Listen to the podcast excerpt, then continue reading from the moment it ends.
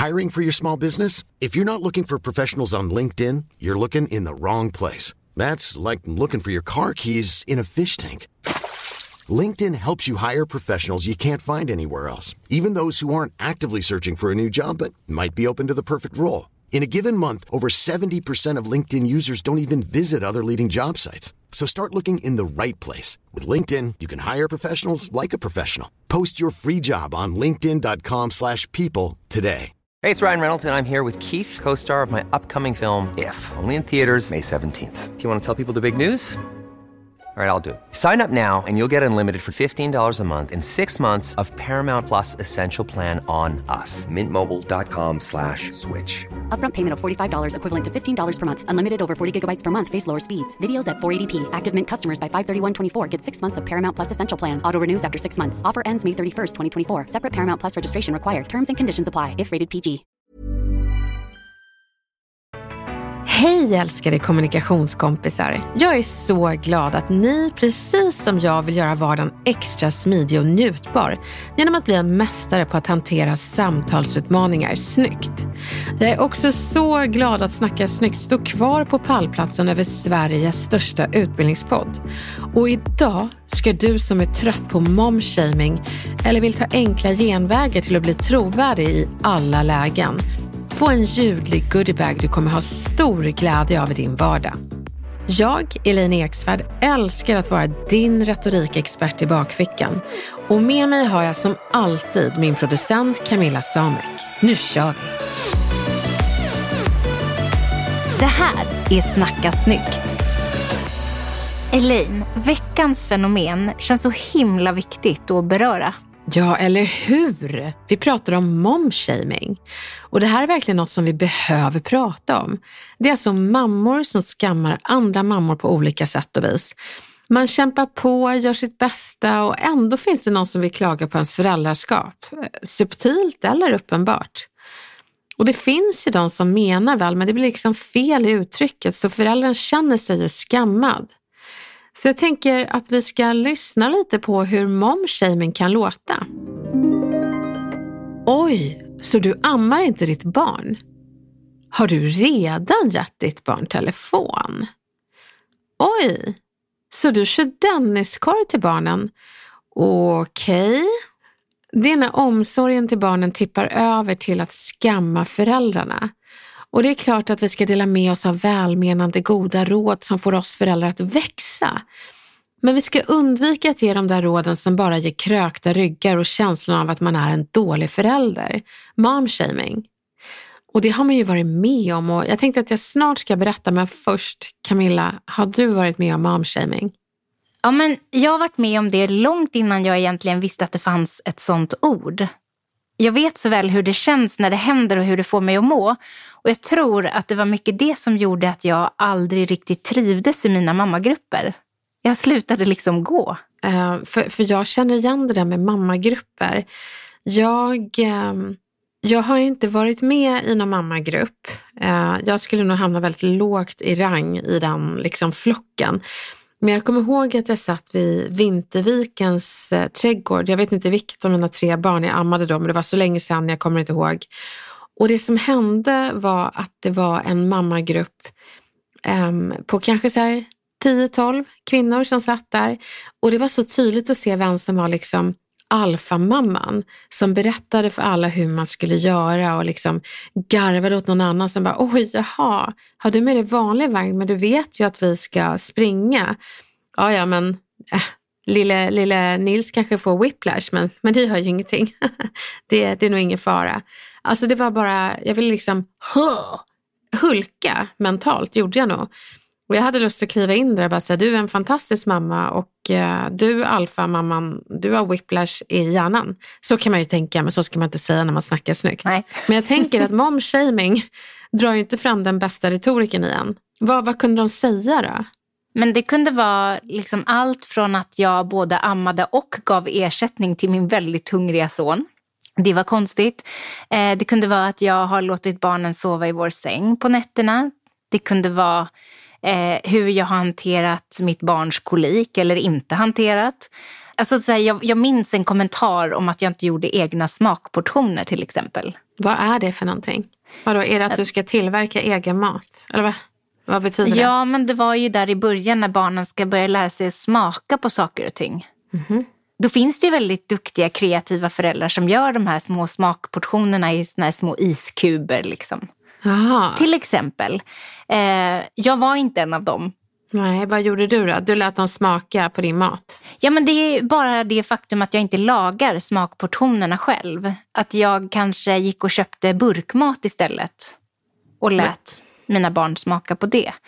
Så att, eh, det fick jag ju höra.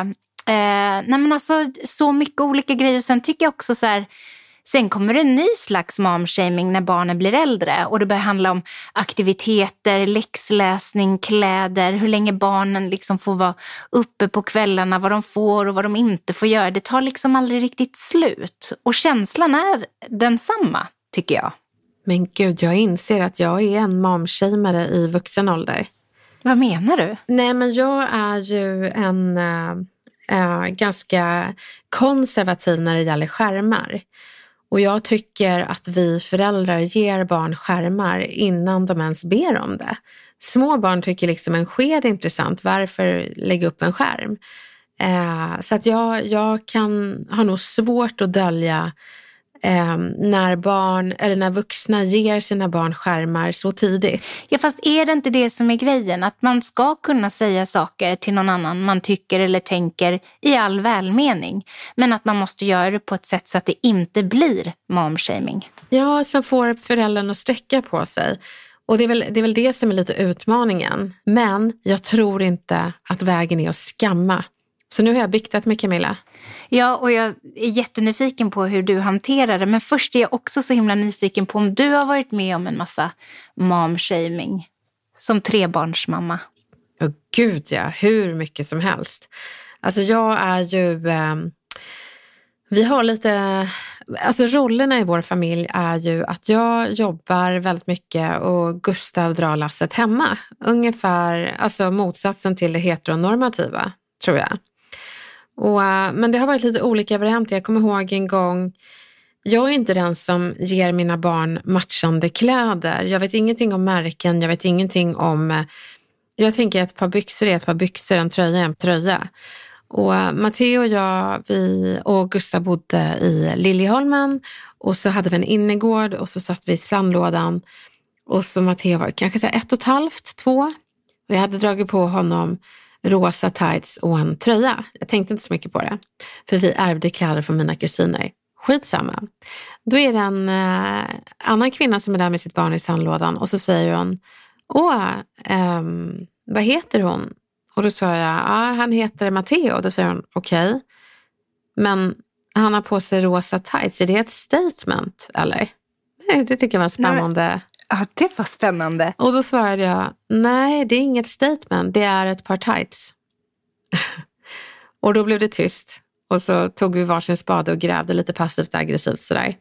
Men sen så har jag också fått så här bra råd. Jag, jag tror många föräldrar kan känna igen sig i det att när man, man får liksom välja sina strider.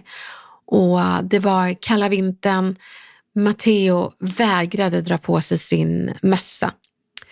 Och vi har tjafsat i 20 minuter och jag ger upp. Han får gå till förskolan utan mössa mitt i kalla vintern.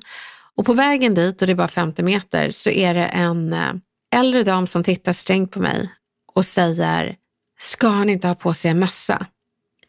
Och där valde jag att inte se det som att hon tyckte jag var en dålig förälder, utan hon brydde sig om mina barns små kalla öron. Så eh, jag sa det, jo, jag, jag har försökt, men vi är bara 20 meter från mål.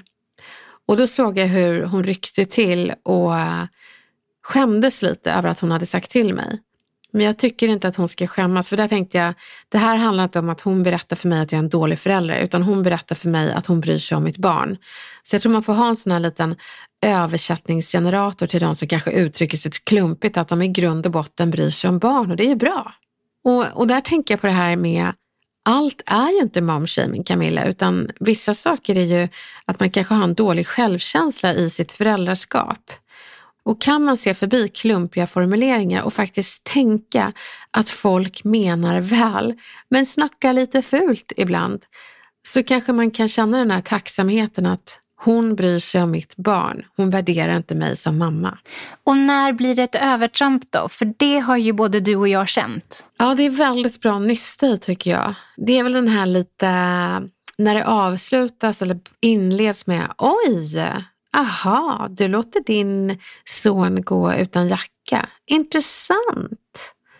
Alltså du, liksom, du säger någonting mellan meningarna men, men du eh, artikulerar inte eller okej okay, tycker jag också är irriterande när folk säger okej. Okay. Och så höjer de på ögonbrynen och tittar bort. Och de där höjda ögonbrynen säger så mycket mer än bara orden.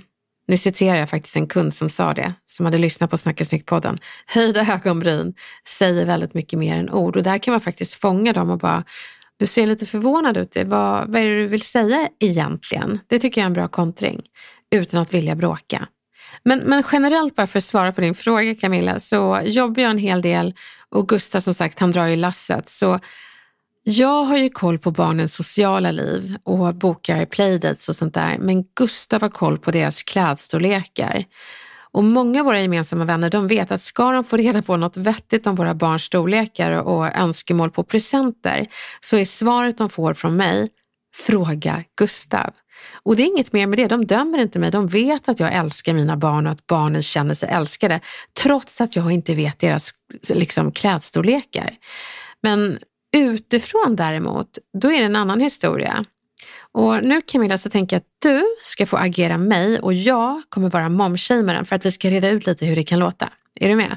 Jag är med. Du, vad har Evelyn för storlek på jackor? Oj, eh, du jag vet faktiskt inte riktigt. Va? Vet inte? Nej, det är Gustav som håller koll på sånt hos oss. Okej. Okay. Hur kändes det där Camilla? Nej, du tyckte inte riktigt att det här var okej. Okay. Nej, Nej, det är liksom ett sånt där okej okay, som inte är så okej. Okay, utan man hör liksom att det är dömande bakom det här okejet. Så då är frågan hur man hanterar det. Och jag tänker att det finns lite olika varianter beroende på vad man vill uppnå. Vi har ju lite kommunikationsutmaningar Camilla, både du och jag. Mm. Så jag tänkt på, din utmaning är ju att vara tydlig och min utmaning är att vara snäll.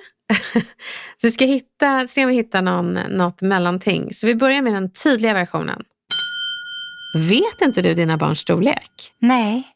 Okej. Okay. Du menar okej okay, att du godkänner det eller att jag är en dålig förälder? Nej, alltså det är inte så jag menar. Okej, okay, men det var så det landade. Ja, hur kändes den där? Men jag vet inte om jag hade klarat av den här ändå. Alltså Nej. den är ju jättebra för att den är tydlig. Men den är, den är för, för rak för att vara mig. Mm. Den är lite rak, men kan ju vara rak och snäll också. Men vi testar den snälla versionen då, ser om den landar lite bättre.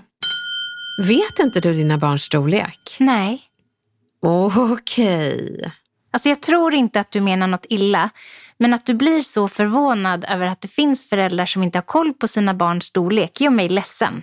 Hur kändes det här då? Nej, men plötsligt så kändes den andra ändå rakare och bättre. För det är, så här, det är inte så heller att jag någonstans blir ledsen, utan jag blir ju jag blir sårad och irriterad. Mm. Sen tycker jag om att man säger du menar säkert inget illa. Ja. Jag kan gilla det jättemycket. Men om man gör en variant av de här två då? Ja, vi testar då. Då gör vi Camilla-varianten. Vet inte du dina barns storlek? Nej, det är Gustav som håller koll på sånt hemma hos oss. Eh, Okej. Okay. Alltså jag tänker att du verkligen inte menar något illa. Men det känns som att du tycker att jag är en dålig förälder. Nej, det är inte så jag menar.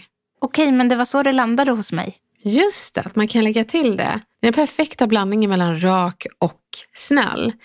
Och så är det ju också inom retoriken att du ska aldrig kopiera någon annan utan inspireras av hur andra pratar som snackar framgångsrikt. Så alla råd ni hör i samtliga avsnitt av Snacka snyggt, gör om dem och gör dem på ditt sätt. Bara du har liksom dispositionen av att du menar ingenting illa och sen, men det landar illa. Och så säger du med dina egna ord så kommer det gå väl. There's never been a faster or easier way to start your weight loss journey than with PlushCare. PlushCare accepts most insurance plans and gives you online access to board-certified physicians who can prescribe FDA-approved weight loss medications like Wigovi and Zepbound for those who qualify. Take charge of your health and speak with a board-certified physician about a weight loss plan that's right for you. Get started today at plushcare.com slash weight loss. That's plushcare.com slash weight loss. plushcare.com slash weight loss. Hey, it's Ryan Reynolds, and I'm here with Keith, co star of my upcoming film, If, only in theaters, May 17th. Do you want to tell people the big news? All right, I'll do it. Sign up now and you'll get unlimited for $15 a month in six months of Paramount Plus Essential Plan on us. Mintmobile.com slash switch. Upfront payment of $45 equivalent to $15 per month. Unlimited over 40 gigabytes per month. Face lower speeds. Videos at 480p. Active Mint customers by 531.24 get six months of Paramount Plus Essential Plan. Auto renews after six months. Offer ends May 31st, 2024. Separate Paramount Plus registration required. Terms and conditions apply if rated PG. Men om vi vänder på steken så finns det ju massa välvilliga själar som vill ge råd i ens föräldraskap, som verkligen vill väl och lära folk från ens egna misstag som man själv har gjort när man har varit förälder. Om du som lyssnar skulle vilja ge din kompis, släkting, svärdotter några välmenande ord och känner att du är livrädd för att hamna i momshaming så kan du göra exakt det som jag har sagt att man ska göra när man blir drabbad av momshaming. Det vill säga att man inleder feedbacken med du menar ingenting illa. Det finns en variant på den fast när man ger feedback på föräldraskapet. Och då säger du liksom att intentionen är god i formuleringen du är en bra mamma. Så det blir varianten på du menar ingenting illa. Så inled med du är en bra mamma. Eller för det första, du är en fantastisk pappa. Sen ska det du säger efteråt vara något som kommer få personen att tacka för rådet. Så istället för att säga momshaming-grejen, ungefär du måste envisas med att få amningen att funka annars kommer du och bebisen inte få en bra anknytning. Allt det här är ju skammande. Tycker du att amning är så pass viktigt och att mammor hamnar i dåliga mammahelvetet om de inte ammar, så håll det för dig själv. Säg bara det som kommer hjälpa mamman och uppmuntra henne i vad du tycker är en rätt riktning. Säg istället så här. För det första, stressa inte. Du är en jättebra mamma oavsett hur amningen går. Men ett råd jag fick när det krånglade, det var att lägga bebisen så att hen kommer ovanför bröstvårtan. Nästan så att bebisen ligger över dig och du hasar dig ner i soffan. Testa det, bara om du vill. Så man avslutar också med att rådet är valfritt. Du behöver inte ta till det. Och inleder med att personen är en bra mamma. Då är det liksom avklarat. Så ge mammor och pappor råd som att det vore en present och säg dem tack med ett tacksamt leende. Då har du lyckats. Och om ett råd har landat illa så kan du alltid backa bandet och säga jag märker att jag gjorde dig ledsen nu. Då har jag uttryckt mig klumpigt. Vad kände du? Ibland så kan det man säger landa helt fel. Men då ska du säga att du ser att det landade illa, men också berätta hur du menade, nämligen väl. Du kan till och med fråga hur personen hade velat att du skulle ha sagt det istället. Be dem vara din retorikexpert i föräldraråd framöver, om de vill ha några råd. Och en väldigt bra grej du kan göra också, det är att hissa får jag ge ett råd-flaggan innan du ger ett råd. Alla kanske inte vill ha råd. De kanske är i en situation i livet där de känner sig extra känsliga. Då kanske du får svaret jättegärna men inte idag. Så hissa den här får jag ge ett rådflaggan. Du säger helt enkelt, du vill du höra vad jag tror? Och så väntar du in och så får du ett nej eller ja. Och kom ihåg att ge råden snyggt.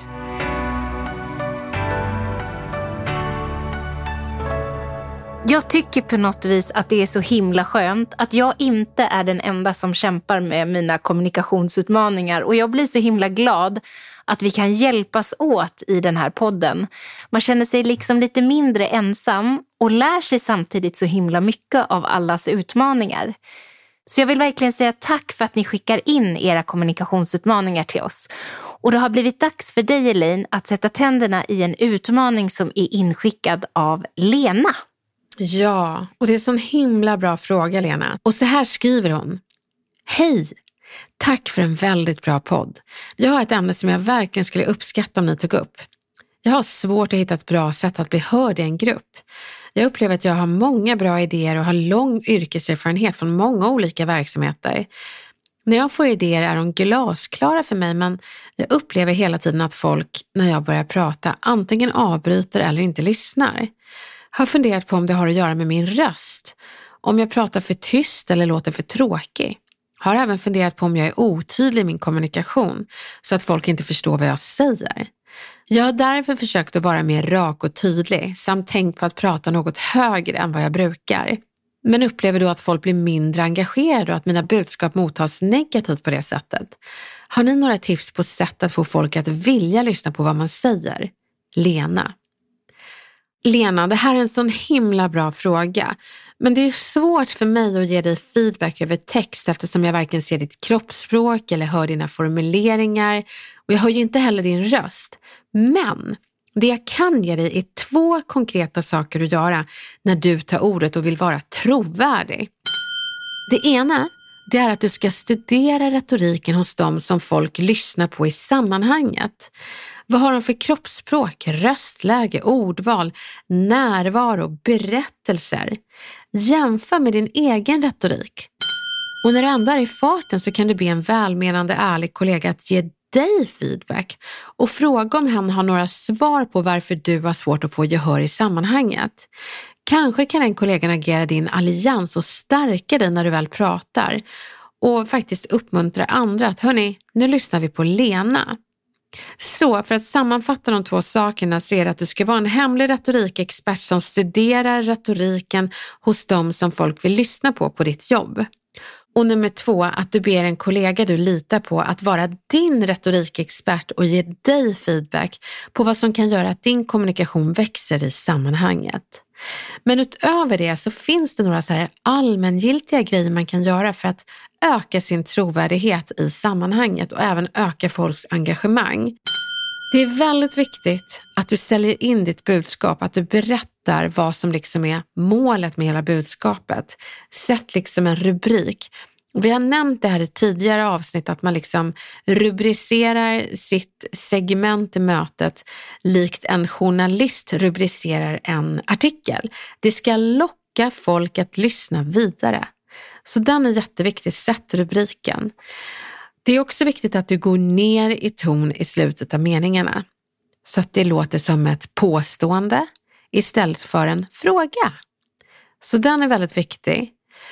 Ha ögonkontakt med samtliga i sammanhanget. Berätta hur många punkter du ska gå igenom. Den är bra. Och bara för att förvarna så har jag två punkter kvar nu så att du inte känner att när tar det slut? Det är också viktigt att man skapar allianser. Det vill säga att man pratar med kollegor innan och berättar, hörni, jag kommer flagga för det här på mötet. Vad tycker ni om det? Kan ni stötta mig under mötet och berätta vad ni tycker? Tack! Alldeles för få skapar allianser. Och sen allra sist så tycker jag det är väldigt viktigt att man inte har för långa transportsträckor. Att man undviker att prata så här. Hörni, jag ska snart gå in på det som vi ska prata om, men först lite bakgrundsinformation och sen vill jag bara säga att gud vad fint väder det är. Det här får folk att tänka, herregud skjut mig, kom till sak. Så kör rubriceringen, berätta hur många punkter du kommer gå igenom, gå ner i ton i slutet av meningen, skapa allians och undvik för långa transportsträckor utan kom till sak direkt. Sen kan du alltid avsluta trevligt, för vi ska väl vara snälla, eller hur? Tacka för deras tid med ett stort, brett, självsäkert leende och sen sätter du dig ner. Det här kommer gå så bra Lena, jag tror på dig. Hör av dig och berätta hur det gick. Vi tycker om att höra framstegen hos våra fellow kommunikationsnördar. Snacka snyggt på Instagram. Berätta gärna hur det gick. Vad fan säger man? Vi älskar ju det här momentet Elaine. Kan du dra en lapp så får vi se var vi hamnar? Ja, gud, gud, gud vad roligt. Nu, här. Okej, jag läser. Hej på er! Jag skulle jättegärna vilja höra era tankar kring hur man på ett snyggt sätt kan fråga Tinderhaff hur hen ser på ens relation. Nej, stopp, stopp, stopp. Vänta. Är jag hundra år gammal eller är Tinderhaff ett begrepp? Alltså jag är ju lika gammal, men jag vet alltså i orten så sa vi haffa. Jag kommer ihåg eh, Ison och Filles låt Det är bara haffa haffa. Det det haffa. Men Tinder har jag ju aldrig använt för det var före min tid. Men det, det tror jag, jag tror att det är Tinderhaff. Så jag tänker att vi har ett nytt begrepp att svänga oss med här, Camilla. Det låter bra. It's the shit. Inte för att jag vet när jag ska använda det. Jag kommer använda det när jag snackar med mina yngre kusiner. Har du Tinderhaff? Och så kommer jag känna mig lite cool. Men tillbaka. Jag har i några månader haft kontakt med ett haff. Vi har träffats och fortsatt efter det. Nu har jag flyttat utomlands och han upprätthåller aktivt våra diskussioner. Och jag vill inte rakt av säga att jag inte är intresserad av att på ett kärleksmässigt plan vidareutveckla relationen. Så min fråga är alltså, hur hade ni tagit upp denna diskussion i det forumet? Skulle verkligen vara magiskt att höra. Tack på förhand.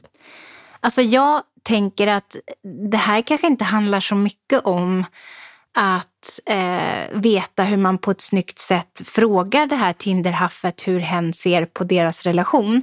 Jag tycker ju att det här låter som att hon vill göra slut.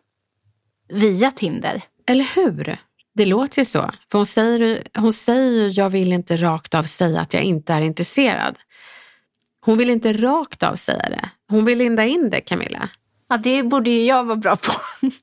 Och jag tycker det är så svårt för det blir så oschysst att linda in något eh, i det här eh, läget. Han verkar ju oerhört eh, intresserad. Då är alternativet att dra bort plåstret långsamt. Eller faktiskt göra det lite snabbare, tänker jag, men utan att berätta att personen är dålig. Så jag tänker, jag har ju berättat det förut hur jag blev dumpad en gång. Och det var ju att eh, han inledde med att berätta hur fantastisk jag var och sa det att jag tycker du är en fantastisk person, eh, snäll, smart, snygg. Det är bara en liten grej som gör att jag inte känner att vi kan vara ihop och det är att jag inte är kär i dig. Så jag tänker du kan ju låna den dumpningen som jag fick helt enkelt. Att du helt enkelt berättar alla fina kvaliteter men att det inte räcker hela vägen till en kärleksrelation. Men gärna en vänskapsrelation om han vill. Vad tror du om det? Ja, men sen är också frågan, hon säger att hon vill göra det i det här forumet. Det betyder ju egentligen att hon inte vill ringa upp utan hon vill, hon vill göra det via Tinder. Ja. Vad säger vi om det? Nej men det säger väl, det är väl inte så bra. Alltså har de en skriftlig relation och inte har pratat så mycket i telefon, då kanske det blir lite märkligt. Men har man träffats så är regeln, du ska aldrig skriva att du gör slut. Utan det är mycket bättre med en röst och ännu bättre en träff. Men nu är det lite långt emellan dem, så ring upp. Men kan man mjuka upp det lite grann? Om man ändå tycker att det här är jättejobbigt, kan man också bara då lägga till att och jag har flyttat utomlands och jag har ett helt nytt liv här och jag känner att jag behöver vara fri och eh, öppen för nya relationer. Att man någonstans inte vill, eh, att man inte är redo att känna sig låst någonstans. Ja, Ja, men det kan man ju göra, men jag tycker ändå man ska vara ärlig och inte lägga något hopp i att ja, men förhoppningsvis så vill hon träffa mig när hon flyttar hem. För jag vet inte hur många gånger jag satt på någon falsk kärleksparkering då personen har sagt liksom att ja, eh, det är lite mycket nu så jag kan inte gå in i relation. Jag bara, nej okej. Och då sitter jag och väntar på att det inte är mycket. När jag egentligen behövde höra jag är inte kär i dig. Jag tror också att det gör mindre ont i längden. Att, att det gör ont när man väl får veta, det är en sak. Men att slippa gå omkring och hoppas på något som ändå inte blir, det är ju det snällaste. Du ger också honom möjlighet att gå vidare. Ja, så ge honom chans att gå vidare och träffa någon som verkligen vill vara med honom och vill hångla upp honom, järnet. Alla är värda att slippa parkeras i falsk förhoppning på den här kärleksparkeringen, utan låt han gå fri mot destinationen sann kärlek. Och så kan du fråga om han vill vara din vän. Lycka till! Nu är jag så himla nyfiken på dagens retoriska hemlighet. Vad ska vi få lära oss idag? Nej, men idag ska vi lära oss att bli Michelle Obama i våra egna liv. Obama? Är det inte Obama? Nej, det är Obama. Och det har mina amerikanska vänner lärt mig och säger att vi svenskar säger Obama. Eh, för att vi vill låta lite amerikanska, men då låter vi precis tvärtom. All right. Så, Obama. Då har vi lärt oss uttala det namnet rätt efter massor år. Obama. Så vad är det som gör att folk lyssnar på henne och att folk älskade henne mer än självaste Barack Obama? Dels är det att hon har en fantastisk storytellingförmåga. När hon står och pratar så ger hon ett nytt djup och nya dimensioner till det. Som till exempel när hon pratade om Vita huset. Det är faktiskt ett av de starkaste styckena i ett tal som jag någonsin har hört. Lyssna på det här. That is the story of this country. The story that has brought me to this stage tonight.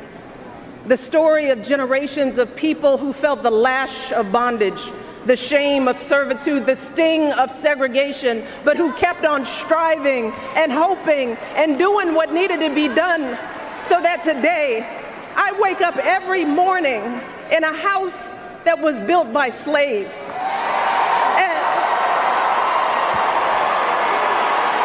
And, and, I watch my daughters two beautiful, intelligent black young women playing with their dogs on the White House lawn. Nu kanske vi andra dödliga varelser inte kan hålla det där gåshudstalet som Michelle Obama. Men ett knep är att inte stirra sig blind på sin powerpoint, utan se dig omkring där du håller din presentation eller ditt tal. Finns det något som man kan berätta om huset, byggnaden eller lägenheten som knyter det hela till ditt budskap? Leta efter det och berätta det. Så en ny rutin för att addera det där extra till ditt tal eller presentation Använd Michelle Obamas hemlighet och nysta i historien bakom byggnaden och se om du kan bygga en retorisk bro till ditt budskap. Och utöver det så finns det några fler hemligheter som jag har punktat upp till dig för att sno Michelle Obamas retorik. Gå in i rummet med pondus, nästan som att du äger rummet. Ursäkta aldrig dig själv, men slå dig själv heller inte för bröstet utan bara var dig själv, hela du. Är du lång så ska du inte försöka göra dig ursäktande kortare och är du upprörd så ska du äga det. Är du glad så le brett. Var du och de känslor som kommer med. Ha ögonkontakt med precis alla i sammanhanget. Då känner de att du pratar direkt till dem.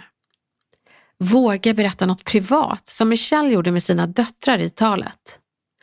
Och koppla ditt budskap till något historiskt med byggnaden eller platsen som du håller ditt tal eller din presentation i. Och det kan till och med vara så att det inte finns någonting med byggnaden eller platsen och då kan du kolla på utsikten. Vad ser du genom fönstret? Kan du koppla det till din berättelse. Think outside the byggnad. Och anammar du det här så kan du bli Michelle Obama i din vardag. Det är det som är så häftigt. Testa knepen. Lycka till! Tack snälla för att du var med oss idag på ännu ett Snacka snyggt avsnitt. Vi har en massa retoriska hemligheter att dela den här hösten och vintern, men också kommunikationsknutar att nysta upp framöver. Vi är så glada att ni ger oss förtroendet att vara er retorikkonsult i vardagen och i örat. Dina utmaningar är vårt godis att sätta tänderna i. Jag håller tummarna för att ni känner att oavsett om det gäller momshaming, trovärdighet eller dra fram den där Michelle Obama-magin i nästa tal eller presentation så har ni verktygen. Ta hand om er nu tills vi hörs snart igen. Hej då! Imagine the softest sheets you've ever felt. Now imagine them getting even softer over time. That's what you'll feel with Bowl and Branch's organic cotton sheets. In a recent customer survey, 96% replied that Bowl and Branch sheets get softer with every wash. Start getting your best night's sleep in these sheets that get softer and softer for years to come. Try their sheets with a 30-night guarantee. Plus, get 15% off your first order at bowlandbranch.com. Code BUTTERY. Exclusions apply. See site for details.